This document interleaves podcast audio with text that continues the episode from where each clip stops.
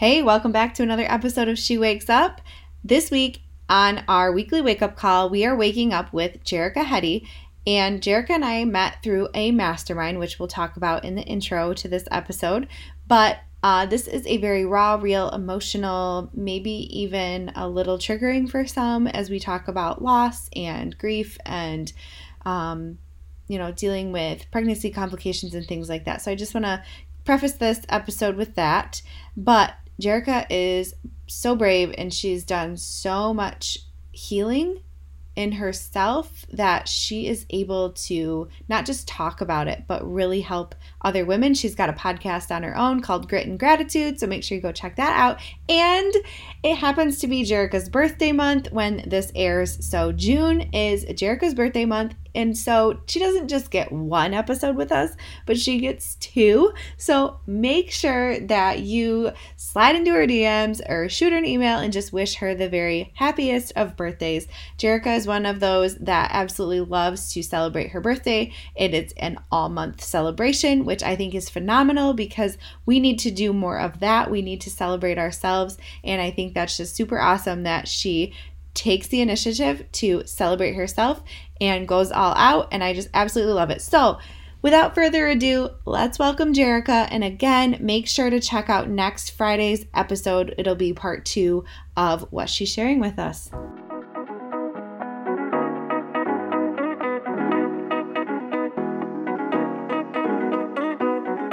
Welcome to She Wakes Up, a podcast where you are granted permission to rise above your past, crush your fear and self doubt, and go after the future of your dreams. I know life has taken over and has driven you to a place where you feel lost and scared and you have no idea how you got here. You just feel stuck. In your job, relationships, motherhood, all of it. I see you, and you're in the right place. I'm your host, Stacy Feeling, and I'm so pumped to have you here. I've been where you are.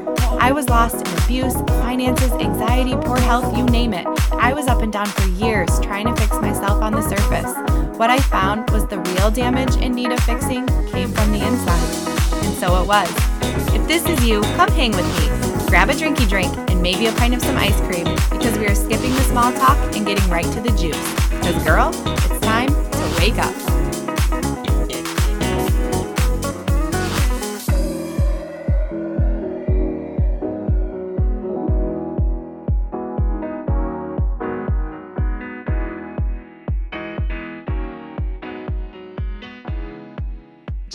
I am so thrilled to have you here. I just, um, the little backstory is I connected with Jerakah through our mastermind group, Keisha Fitzgerald. If anybody has followed her, listened to her, she's got her side biz school mastermind going on. And I just, I met with Jerakah through there and her energy is fire. And when I reached out to you, she was like, um, yeah, let me tell you about myself. I love Target, Target, Target. No, but seriously, like I've got a story to tell. And right there, I knew that she was the right fit for this podcast and because who doesn't love Target?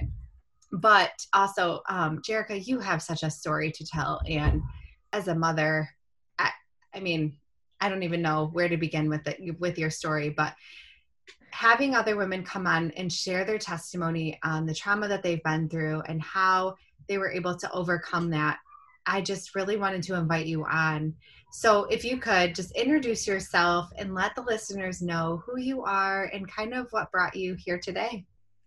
Yeah, Stacy, thank you so much, first of all, for having me here. This is such an honor. And um, like you said, my name is Jerakah Heady, and I am a mom, a stepmom, a wife, an entrepreneur. Um, I live in the Finger Lakes region of upstate New York.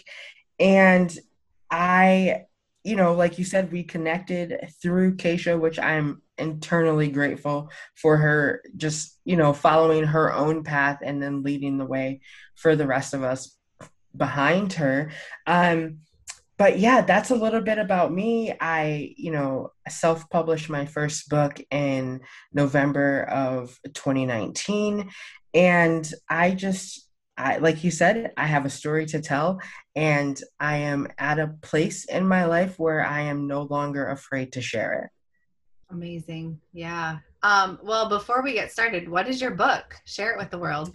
Yeah, so my book is called 20 Gifts of Gratitude, a guide to gratefulness, and it's available on Amazon. Um, and we can link that in the show notes for your listeners as well. But Definitely. Yeah. Yeah. So, what made you write your book? Uh, um, if you ask anyone that has been around me for the past five or six years, they will tell you that I am the gratitude queen. And so, a little bit of my backstory is that um, I have a very long and uh, traumatic fertility story. Um, and so, back in January of 2017, we were like in the thick of our first couple of failed rounds of um, fertility treatments. And so I decided to take a break and to focus on something else. Um, I was at the time what I considered to be my rock bottom at that point, and just needed to really find who I was. I was getting ready to turn 30 that year. And so all of those emotions of, you know, turning 30 and not hitting the milestones that I felt like society was saying I should have met by that time. And so I found gratitude and kind of started this gratitude practice and invited some women along on the journey with me. And fast forward to now, we have a Facebook community of almost 1,500 women. And, you know, in that group, we start every day with a gratitude post. And so it seems like a natural transition to write a book about a guide to gratefulness. Um, I've always wanted to write. I've been writing fiction and short stories since I was able to put pen to paper, literally. So, um, yeah, it's a very light-hearted book.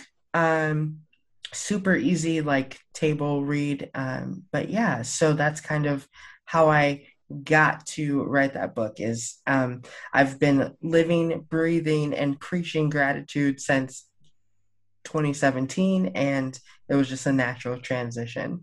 Yeah.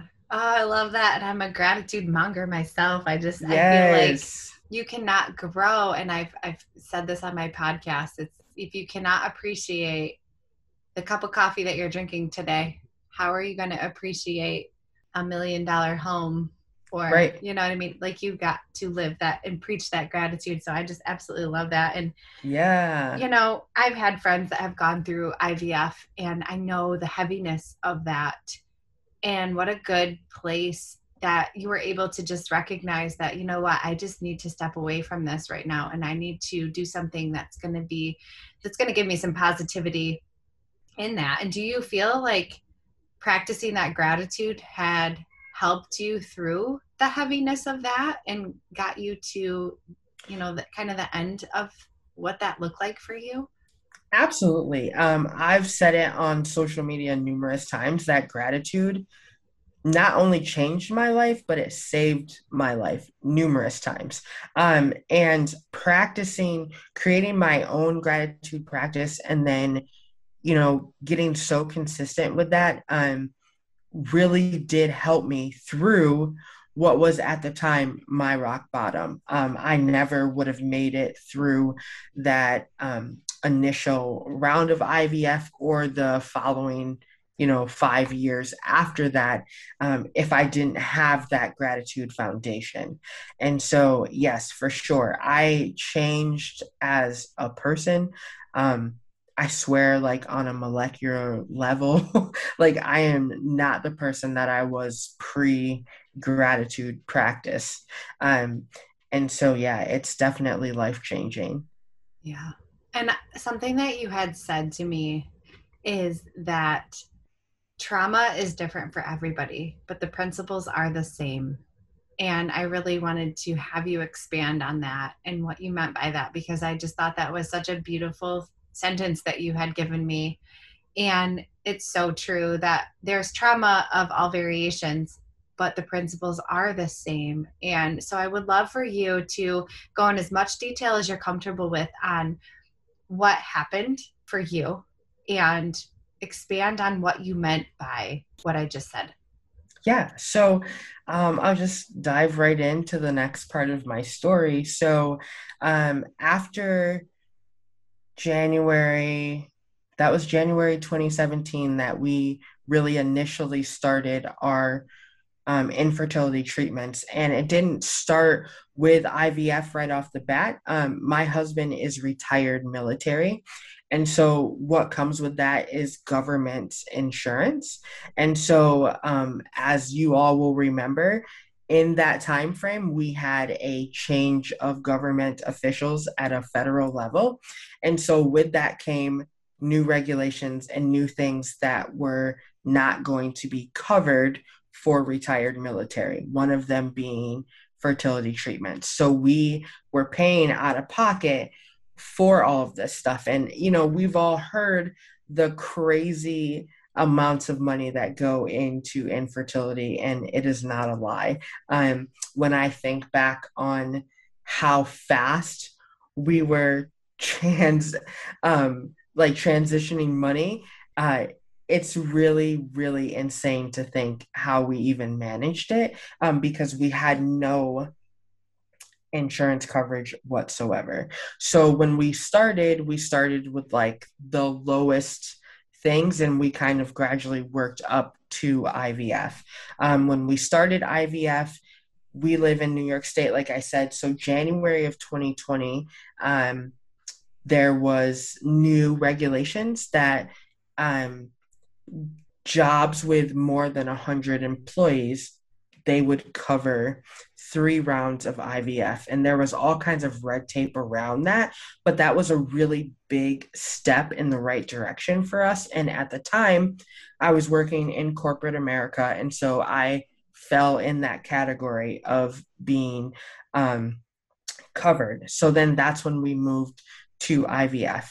And being covered really means that you can go to the doctor. It doesn't cover any of the meds, which the meds oh, are yeah. are twenty thirty thousand dollars i cannot even believe i'm saying that out loud so what was covered was the actual like walking through the door oh. saying hi to the nurse and the occasional doctor visit um, and like the procedures happening inside those doors but nothing else so we were spending at one point between a thousand and two thousand dollars a week on different medications. And it's everything is so time sensitive you know so it changes every day and then you never know what your protocol is going to be until you're in it. Yeah. and so there was a lot of outside stress. Um, i was still working a corporate 40 hour 9 to 5 job and then still trying to fit all of you know this stuff in and balance it all while being, you know, a wife and a stepmom and just living everyday life, right? um, so gratitude played a huge part um, in that chapter of my life because I needed to stay grounded, and that was the only way that I knew how to stay grounded was to remain grateful for those things like you said that little cup of coffee.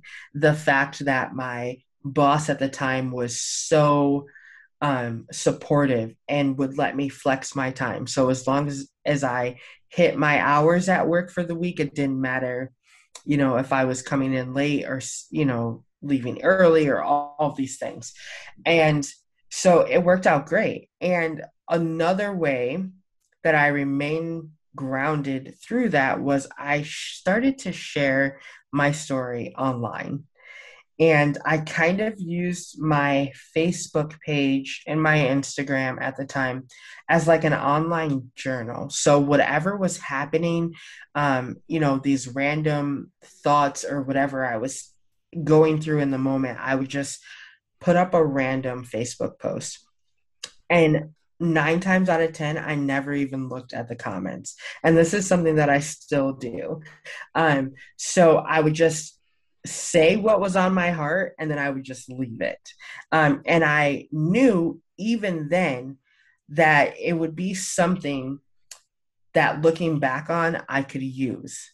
And so i knew enough to like put it out there so that it was there because I I wanted to be able to come back and you know kind of see the the evolution of the story. So um yeah, so January of 2020 all of those things changed and our contract with the fertility clinic that um, we were contracted with, our contract was up in June of 2020. And so we all know what happened March of 2020, right? And so at the beginning of the pandemic, it was like, okay, we have a decision to make because they were calling and saying, we have no idea what's going to happen. We've never lived, worked through a global pandemic. Um, so you have a choice to make. You can start another round, and we will try to get you as far in that round as possible. But we don't know if we'll have to stop, you know, in the middle or whatever. Um, or you can try to hold off. And we also don't know how long this pandemic is going to last. And so we were like, okay, what do we do? And on top of that, our contract, like I said, was up in June. So what that meant was as of July 1st, we would have to start paying rent for whatever embryos were left. Um, which was an additional like $750 a month for them to remain in the freezer. And so we're in this pandemic. So now, um, right before the pandemic, I had actually quit my job the plan was to take the summer off, um, go to Europe, write another book, and to take my own podcast and my own business and kind of get it running. And so um, here I was, freshly unemployed. Now we're in a global pandemic. My husband, um, his job was considered essential, so he got to stay at work. And so we had a tough decision to make. And we had two embryos left at the time. And they were the worst two embryos of the last retrieval that we had. So they were graded fair and poor. And so we decided to like go for our Hail Mary like this is our last attempt we're going to transfer both of these embryos at the same time and whatever happens happens at this point now we were what is that six four years in, five years in and so um, may 18th of 2020 uh, we went in for our last transfer and we transferred both of the embryos both embryos took so um, within six days, I knew that I was pregnant, and within 10 days, I knew that I was pregnant with twins. Oh my goodness. Yes. And so then we were like, whoa. what? Be careful what you wish for. okay. So, like, you guys told us that these embryos were basically no good, and now you're telling me that they both stuck and I'm pregnant with twins. And so mm-hmm. after the initial shock was over, we were obviously over the moon, um, thrilled. And, you know, I had a fairly decent pregnancy the first half of my pregnancy. And then towards um, the second half, like right around October, um, so I was due February 3rd. But with twins, you know, they told me like you're due February 3rd, they can come as early as Christmas. So anytime in between there. So right around October, um, I started having some complications and I ended up being hospitalized twice. And so the first time I was hospitalized, we did all of the like preemptive stuff with the NICU. So at the time, I, I think I was like 20, 23 weeks the first time I was hospitalized. And so we had to, you know, make some really tough decisions about, you know, if they needed to take the babies, what we wanted to happen after that. And, you know, we had to talk about a game plan for the babies and survival rates and all these things that you never want to think about um, as a mom. And so we had to have some really hard conversations with some really high up people. And, you know, we signed all the paperwork, we did all the things so that if worst case scenario became our reality, everything would be in place. So we made it past that. And so our first, um, you know, big thing after that first initial hospitalization was to get it make it to 25 weeks. And so when we made it to 25 weeks, we had like a little celebration at home for dinner because we were like, okay, the chances of both of them surviving are so much greater now at 25 weeks. And, you know, so then every week after that was just like another cause for celebration, right? And, even just looking back at my gratitude journal from that time, I mean, I was just every day so grateful that I was still pregnant, so grateful that, you know, both of the boys were so healthy and like, you know, we were making it. And I had made up in my mind that I needed to make it to 36 weeks, right? Come hell or high water, we were not having babies until 36 weeks. And so I was hospitalized again at 33 weeks. And that hospitalization stay lasted about nine days. And so you have kids, so you know what it's like to be pregnant. It is wild. Pregnancy during a pandemic is there are no words.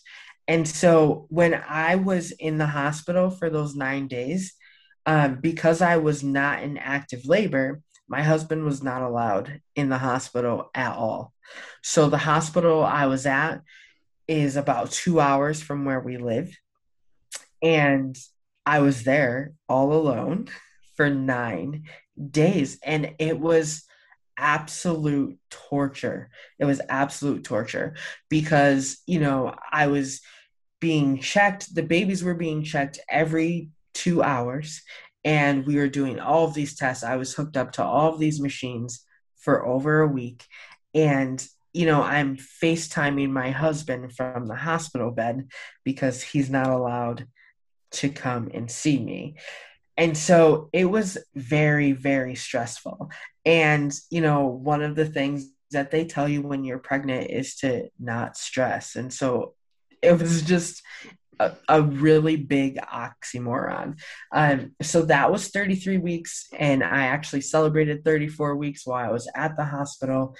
And leaving there, I was like, okay, two more weeks. Like, we got to make it two more weeks. But I like had this moment where I was like, can I just stay here? Like, because I was so scared that I wasn't going to make it. And this was the beginning of December. I live in upstate New York where it snows feet at a time. And I just told you that this hospital is two hours from where I live. And so I was kind of like, can I just stay here? But the county that that hospital was in was having an uptick surge of COVID. And so they were actually moving NICU patients around to make a new COVID unit. And so they were like, you have to go home. Like, you can't stay here. And so I went home, and that week was the week of Christmas. So we made it through Christmas and we made it through New Year's. And my C section was scheduled for January 14th. So my water broke January 8th and I had Jax at 604 that morning and Grayson at 605 that morning. So we were 36 weeks and 2 days. Absolutely floored, right? We made it and like so I felt like in that moment I could finally breathe. Like I felt like I had been holding my breath for 9 months at this point and I could finally breathe and I was so grateful for that. Like I had two healthy boys. Um, we stayed, they did great. I was a mess, so I ended up with like preeclampsia and all this stuff. So oh. we stayed in the hospital for me, not for them. And so, you know, we ended up staying like four days because I had them on a Friday. They don't let anybody go on the weekend. And so we left like Tuesday morning. And so they did so great. So we come home and we're transitioning to having these two precious babies, and they were super small um, because I was four weeks early. So I was due February 3rd. I had them January 8th. And um, yeah, we had a great, you know, week and a half at home. And uh, then I'm an avid Bills fan. And so the Bills actually made it to the playoffs, which was like the first time in 20 years that year. Um, so we, so we actually, I had them on a Friday. The first playoff game was that Saturday. So the three of us watched the playoff game together. And then the next playoff game was January 24th. And so we were at home and we're watching the game. The game's going okay. The bills are up. And um, my husband Trevor was feeding Jax, and I was feeding Grayson. And the boys ate well. They went to sleep. Grayson was the smaller of the two. And so we had been doing uh, skin to skin with him. And so I was holding him on my chest and watching the game. And I don't really remember what happened on the TV screen, but in an instant, I felt that he was not breathing. And so I looked down and I realized that he, in fact, was not breathing. And I just remember saying, Trevor, he's not breathing. And I don't really remember anything after that. Um, he called 911.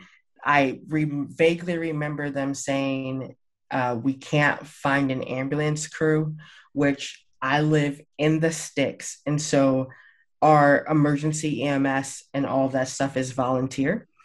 And so I remember hearing them on the phone saying, like, we can't get an ambulance crew, we can't get it, we can't find a crew. Um, the sheriff that came to our house actually transported him to the closest emergency room. And um, a neighbor came and drove me to the hospital so that Trevor could stay with our other baby.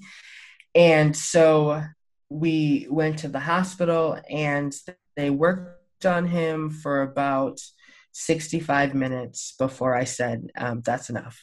And uh, they, um, it's a hospital where they're not they did the best that they could with what they have, um, but they don't have a NICU.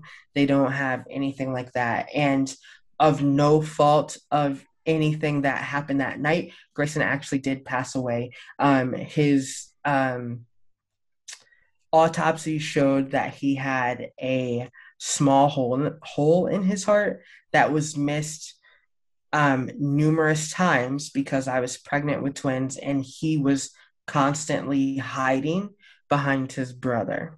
So um, there's all these things that kind of like transpired after that. Um, so when just when I thought that I could finally breathe, um, the wind was knocked right out of me. And so 2021, I have started referring to as my year of survival. I cannot tell you how I made it. Um, I can just tell you that I did. I'm so grateful for the community that I have on social media for my family because you know they say that it takes a village to raise a child and that is so true um, but it definitely takes a village to keep a mom sane and so my village both um, on the internet and in real life are the reason that I am here telling you this story today. Um, I have no words, honestly. I, I don't know how it happened, but it happened, and like we're here.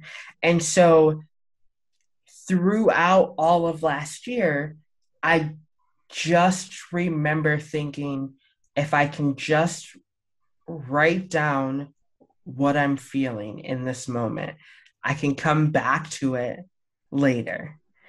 And so I want to encourage anyone that is listening to this podcast episode that if you are so stricken by grief and you are in this place where you literally don't know which way is up, if you could just write how you're feeling in that moment and then that's it. Like, don't try to process it. Don't try to, you know, figure out what's heads and what's tails. Just be present enough to acknowledge what you're feeling in that moment and then just let it go. Because if I were to have, you know, tried to process everything as I was going through it, I would have drove myself insane. And so I didn't really practice any gratitude last year, if I'm being completely honest. Um, I didn't really, I couldn't see anything to be grateful for. I couldn't see anything. Um, when you lose a child, it is so hard. But to lose a child while also trying to care for another child is like mind boggling because here, you know, I had these two babies. And so every milestone that Jax hit became a milestone that Grayson missed. And so I found myself in this space between grief and gratitude where I'm like, I don't even know how to love this baby and grieve this baby at the same time. And there are no manuals. There are no, you know, there's no manual for parenthood, anyways. And so there's definitely not a manual for this space that I found myself in. And I didn't know where to turn or who to talk to because even people that I have that are super close to me that have lost children have lost they they had one and they lost one. They didn't have two and lose one at like in the same time frame. And so I didn't know like what I was doing or where to turn. And so I just started writing because writing has always been so therapeutic to me. And I knew that even if I wasn't writing things that I was grateful for in that moment, that I would be able to come back to that moment and see, find the things to be grateful for in that moment. Yeah. yeah all I heard you say this entire time, and um, as a parent, I can't imagine what you have gone through and overcome, but um, so much strength, Jerakah. And it's just that I heard you from the very beginning of your story is preparedness. And you may not have realized that you were preparing this this whole practice of gratitude and that NICU prep that you had, you know, anticipating worst case scenario still didn't prepare you for what you went through, but at the same time it was preparing you for where you are now and overcoming the things that you thought were going to be impossible and really like you had been working through all of that from the very beginning. Yeah. And what an amazing what an amazing story, but an amazing advice to offer somebody that you know back to that statement that i put about how trauma looks different but the principles are the same is that you have to grieve you have to feel your emotions you have to let yourself do that. And you don't need any sort of justification around it. You just need to do that for you to mm-hmm. to process your emotions. Absolutely. but to be able to be strong enough to know i can release this. I can let this out. I can journal about it and then when i am ready to revisit that and really wholeheartedly process that i have it there not only that, but it's like a memoir of your journey. It's, yeah. What a beautiful full circle. No matter what it is that you have gone through, that trauma piece of being able to allow yourself to take that step back, grieve when you need to, put this aside until you're ready to revisit it, I think is such a beautiful thing. And wow, what a transformation for not only you, but everybody else that's listening to this that has ever had to go through similar. All right, before we go today, I just want to remind you that this episode is to be continued. Jerakah's story will continue next week on Friday with part two, so make sure to catch that. And again, like I said, this is her birthday month, so make sure that you send her all of the happy birthdays and the good vibes and all of the emojis to make sure to celebrate her and help her feel as wonderful as she is. I've also left all of her information in the show notes, so if you want to reach out and connect with her, that's where you will find the information. All right, I will talk to you all next week and see you for part two back here next Friday.